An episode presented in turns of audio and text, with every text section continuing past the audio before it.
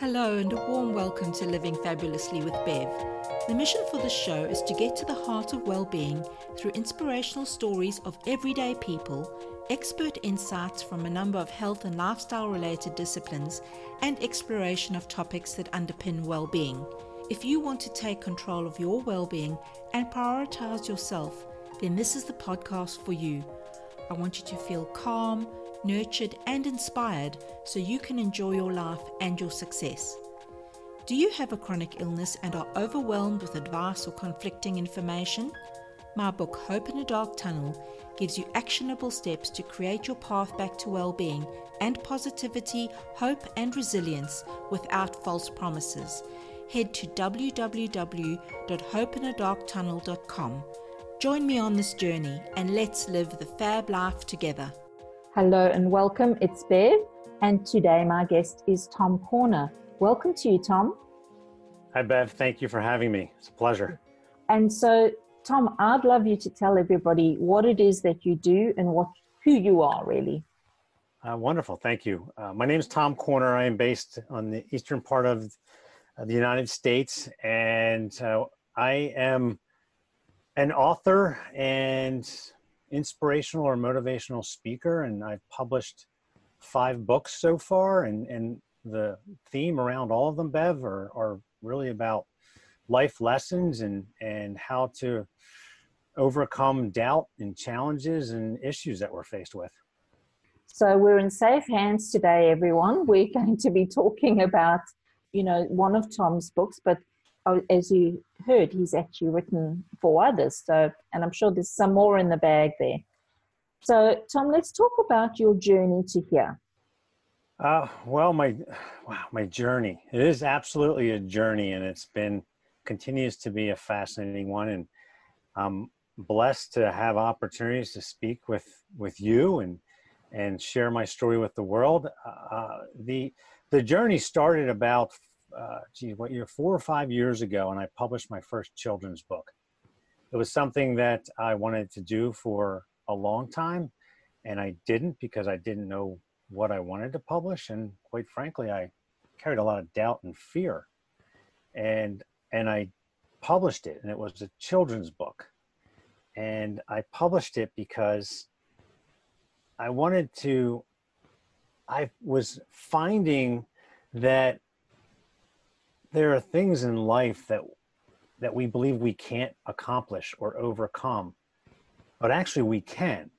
And what prevents us from doing that is really our mind and our thoughts.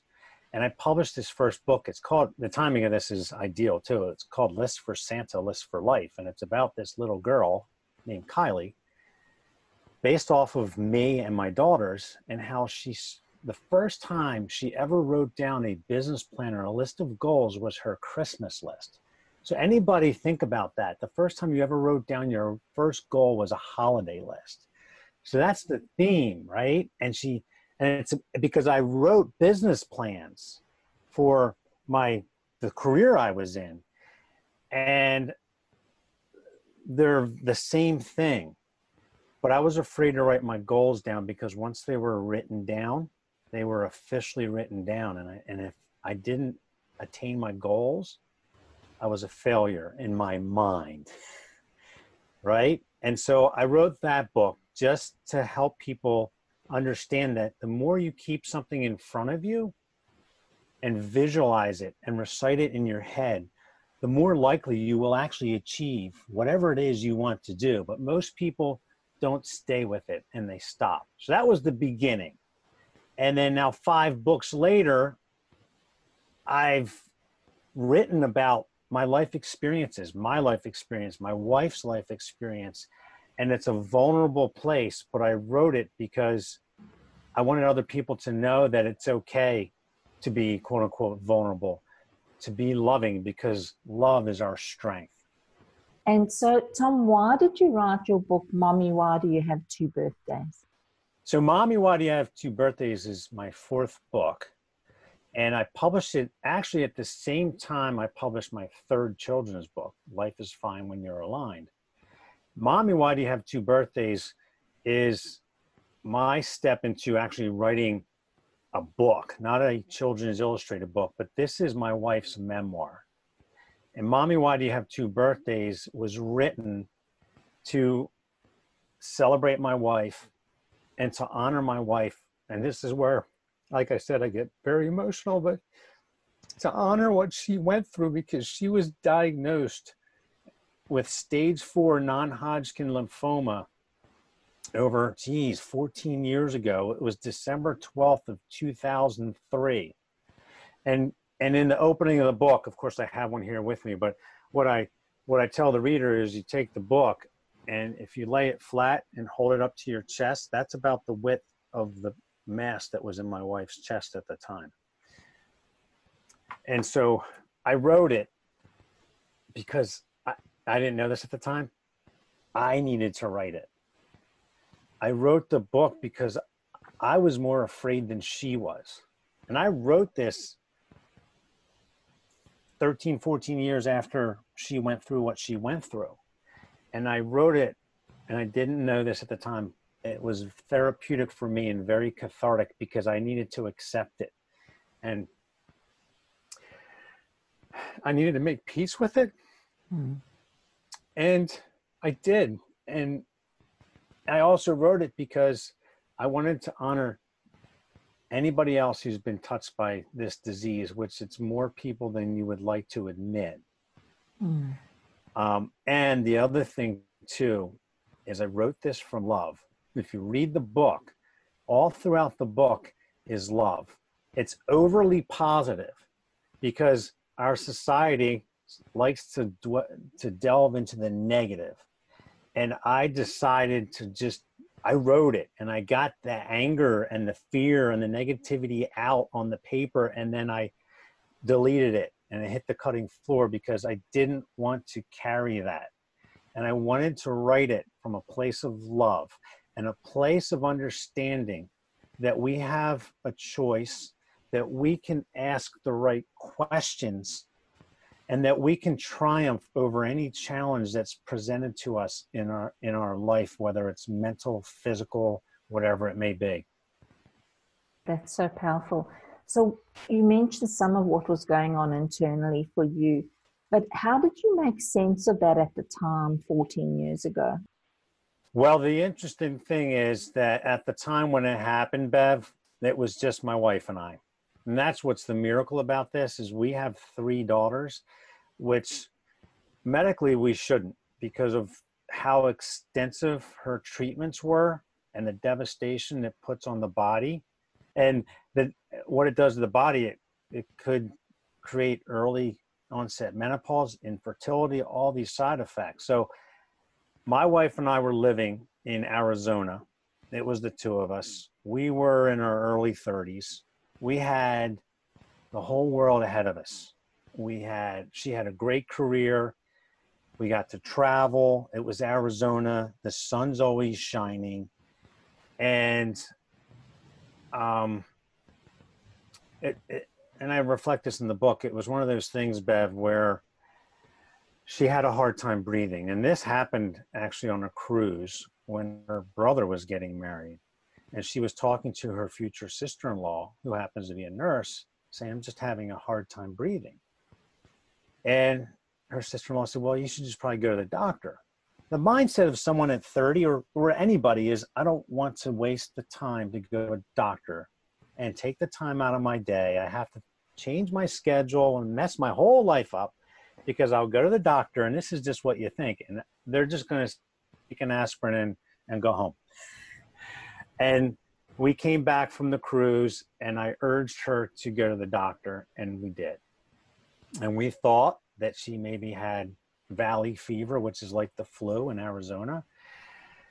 And after that, they suggest x-ray and then a cat scan and then a blood test and this is december 12th this is right before the holidays and uh, our whole the brakes went on in our life because we found out that she had stage four of lymphoma, which we didn't know what that meant. We had no idea that that was cancer. Not many people do. And so that was our ignorance that we didn't understand what lymph was. And then he said, cancer. And then our hearts dropped and our whole world changed. So it was one of those things, Bev, that we didn't have time to think. So we did, it wasn't all right. Oh man, this stinks. This is awful. It's the end of the world. We had to basically take it from there and we had to find an answer. And I wrote because we got no after no after no from doctor upon doctor saying there was nothing she could do. They couldn't do anything for her. And we weren't going to give up. And I wrote it because people need to understand that it's okay to to change from a loving way a doctor's opinion or lack of an opinion and go somewhere else. Because what we also realize body is a miracle. And we think that okay, here's my diagnosis and here's your treatment and that's it. It's cookie cutter. It's not. And our all even though we're so we're all the same, we're very different and we realized that wow there isn't one one no doesn't mean the whole world says no that every doctor looks at it differently if you don't understand that it could be the scariest thing in the world and so we went from doctor to doctor with oh nothing we could do until until we fet, found this guy dr b BI. We just knew this guy was sent from somewhere and we knew he was going to he was going to find a cure for her. And this guy gave us everything. He's sending us transcripts from conferences, audio recordings from medical conference, FOMA. And for us, it might as well been a, have been in a different language because it's all medical lingo and we didn't know but we knew he knew and we knew this guy was going to fix it and we even went to one of the most highly regarded oncologists in the country and he didn't agree with his treatment and so it was amazing because you're looking for someone to give you the answer and there isn't You've got to believe. And we stuck with this guy. And it was amazing. And so I captured the journey of what we went through and how he was right there by our side the entire time. What an amazing doctor. Yeah, he is. And some of it's comical. Maybe you have to read the book. Some of it's kind of funny when you look back on it. But at the time, what we had to do. I guess you said it's it completely changed your life. So when you're in that sort of zone of sickness, it's all consuming with tests and treatments and all of those sort of things. Yes. But what were some of the things that made you as a couple resilient? What, you know, what kept you looking up and forward to that healing? I, it, like I said, it was just something, Bev, that we had to do. I don't know if it, it really was all my wife. And um, last year, this time, Thanksgiving, we were interviewed by Fox 29 News in Philadelphia. And Lauren Johnson came to our house and interviewed us. And my wife said, Well, what am I going to say? And I just said, Just tell her what happened and just answer her questions. It's fine. And so I just said, Well, I'm like, you know, if she asks you what happened, what are you going to say? And she looked at me across the table and she goes, I knew I was never going to die. And I said, That's it. That's it. I don't, you don't need an interview. You say those words, the interview's over. Like she knew, my wife knew. She told herself that she would triumph over that. That's it. There was no other question. So she had that strength inside and she told herself that and she did it. Even though that all this was going on and all these no's and her life was on the line she said i'm not ready to die and so that her strength and fortitude is what did it i didn't think about it i just knew that that this is what had to be done and we were putting our faith in Dr. B for what he was going to do. And we, she went and she became what I call a chemo commuter. She would do chemotherapy and we'd drive down there every day. And then eventually beats the heck out of your body. And then you have to stay in the hospital because you can't go out and it destroys your body. So then I just capture her being in the hospital and that, and the journey there and all that was going on and also my perspective but it was just something bev that that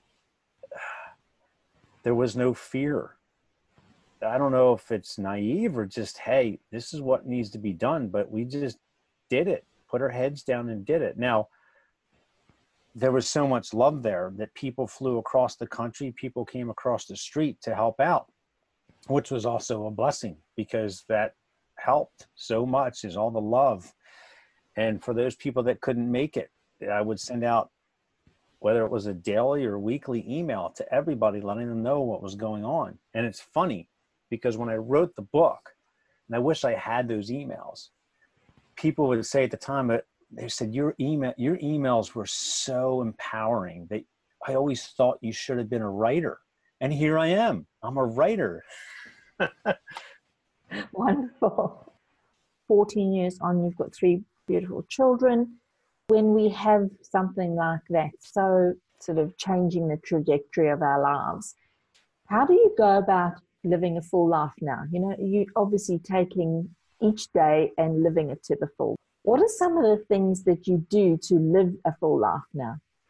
For me, I, I write because writing for me is is very very it's it's it's releasing for me um, and and it's therapeutic for me and helps me understand who I am on my path. And I think I do it because I want other people to know how to find their path. We're blessed and fortunate that we have loving family that's been there all along and still to this day to support us and be there. And we just went about our lives. It was it was difficult for my wife to continue her career, and so she decided to become the CEO of her household when we had our first daughter, and she's never looked back. She has no regrets, and she loves it. Now, the other part too is because of what she went through and her fortitude, she also became a certified nutritionist because she wanted to find out why did this happen? Why did it happen? And how do I make sure I I ensure that I have longevity and this doesn't happen again. So she became a certified nutritionist and we completely changed our diets. And I I didn't have to, but I've always been fascinated with the body and nutrition and she was the catalyst for me and I completely changed my diet and my whole life transformed. My body transformed, my I, I my body just the toxins left and I changed my diet and I stopped eating and drinking all these things that create disease and illness because whether people want to believe it or not, all these diseases don't have to exist. If we cleanse our mind and we cleanse our body, these diseases won't happen. But that's just something that people won't believe it until they see it but it's true. So we've cleansed our bodies. She cleansed her body, and we have a, a, water ionizer. We drink ionized water with the right pH. We drink powdered greens. We've been doing this for years. She tries to juice every day, and I, I mean, my energy level changed. I never would feel sleepy after lunch. Most people do because of the food that they put in their body. So it's been amazing physically I've transformed, she's transformed herself. Now, the other part is having kids for a woman is just completely messes your body up. And so for her, what she went through before and having three kids is hard on her body. And it's and then you have kids and they don't want to eat right. So it's really challenging to still do that and juice and eat the right things while the kids want a hot dog and and all that stuff. And they can. But we're leaving the right path for them to see that, wow, this is what mom and dad are doing. They've always juiced and have they drink lots of water they're not going to do it now they're kids but they'll remember that when they're older and they'll probably come back in line and start doing what we're doing and by the time they're older probably most of the world will be doing it too. Yeah and it's a good point that you make you know about the course of disease and there's a whole set of institutions set up to cater for those things but there's less to cater for like your path of using nutrition to feed and heal the body. So um, thank you for sharing that. It's really important for people to understand that yeah. it's not that there's an uncontrolled destiny, that there is a statement you are what you eat. yes. and it's true. It really is true. Yes. So, Tom, you know, what legacy did you want to leave with this book? This book in particular, I just wanted to leave. Again, I wrote it from love, and I wanted to share it with people who think they don't have a choice that they can ask the right questions, that they shouldn't doubt themselves, and they can have the confidence to ask questions. We had to learn the hard way because my wife's life was on the line. But the legacy with my books is to help people, and I started writing for my children, so that they could find their meaning or purpose or their happiness in life 40 years before I did because I carried way too much fear and anger in my life, which is my next book I just published. But I wrote it and I write my books, and my legacy, I hope, is to basically show people that love is our strength. People think it's vulnerable, it's not. That's our strength. And if we can love ourselves and accept ourselves, we have nothing to worry about because then we can accept the world and everybody in it and no longer be fearful. I hope that answers your question as far as my legacy. Yes, but that's absolutely beautiful. That's really beautiful and powerful. Thank you for that. And so, you know, based on this journey, could you recommend an action? So, if somebody's listening and they're in that stage where maybe they've received a diagnosis or they're dealing with something in a treatment phase, what's one action that they could take to conquer some of that fear? Um, well, with everything, try your try your best to be aware of your thoughts, and that's just in everyday life. But if something hits you and you get a right hook of of life with a health issue, you got to stand back up, right? And don't be afraid to ask for support, and don't be afraid that people don't be afraid. You have to look past your fear. You have to be be ready to get a no or no one can help or you don't know where to look. The answers are everywhere. So stand tall and go out. And the the fortunate thing about this day and age, you have the internet and you have this technology. You can very easily, in a matter of moments, connect with the best doctors and medical facilities in the world to just say, here's my situation. What do you think? And that's what we did. No, no, no, no, no, no, no. And then yes. And so just stand tall and and just ask questions. And if you feel stupid, then ask the question because it's probably a good question. And then you'll get the answer. There's no stupid question. The one mistake, if you can make a mistake, which you really can't, is to not ask a question and then ask for help if you want it. Sometimes help can be too much. We were fortunate we lived by ourselves in Arizona. Our family was on the East Coast because people want to help and it can be overwhelming. So also don't be afraid to kind of tell people no. Like I need my space. I need to be collect myself mentally because if people keep coming in to help, which is awesome, sometimes it can have an adverse effect. I agree. I wrote about that in my book as well because, yes. you know, you need a support crew, but you absolutely need some boundaries and knowing, you know, know, you know your own need and then have some boundaries with the people because it's very disempowering when people try and believe they're coming from a place of love and support, but they start taking over and it's disempowering for the person who's unwell. So, yeah, thank yeah. you. That's really helpful yeah. um, there, Tom. And so, what are your tips for living fabulously? Well, again, for me, it's it's it's pay attention to what's up here and it's also pay attention to what you put in your body because i for a fact know that our thoughts create things most people live their lives thinking all the things that we see create our thoughts it's actually the reverse everything we think about manifests we create our destination so be aware of your thoughts and this is something help people understand it is in my latest book, I talk about what I call the mosh pit of your mind. And this is really for, for maybe younger people that don't understand this meditation stuff and affirmation stuff, but I've been in mosh pits at rock and roll concerts. And people just jump around and it's scary and it's violent. And there's thousands or hundreds of people jumping around. Our minds process over 50,000 thoughts a day, Bev. And for me, my mosh pit was over, overly negative for a long time.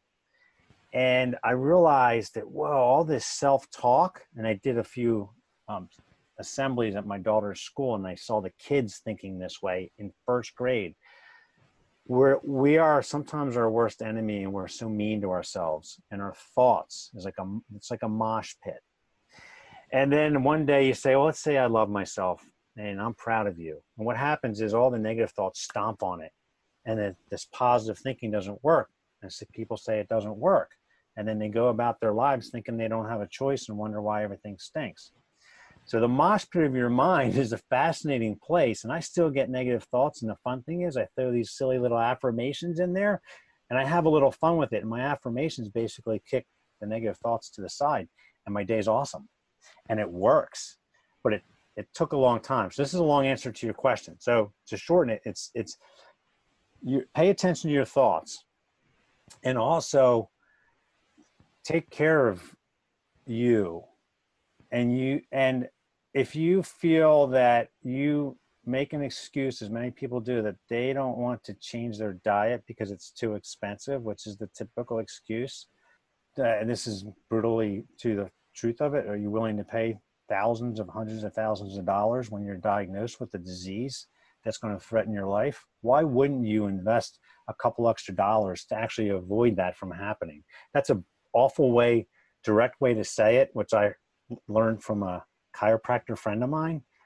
Why wouldn't you invest in yourself today by saying nice things to you and spending a couple extra dollars on the right food? Exactly. Because when you cleanse your body, your body's never craving anything else because it receives the nourishment that it's supposed to and it goes along its day energized and it's not fatigued. The same thing with your mind. If I feed it toxic thoughts, I'm going to have a toxic life.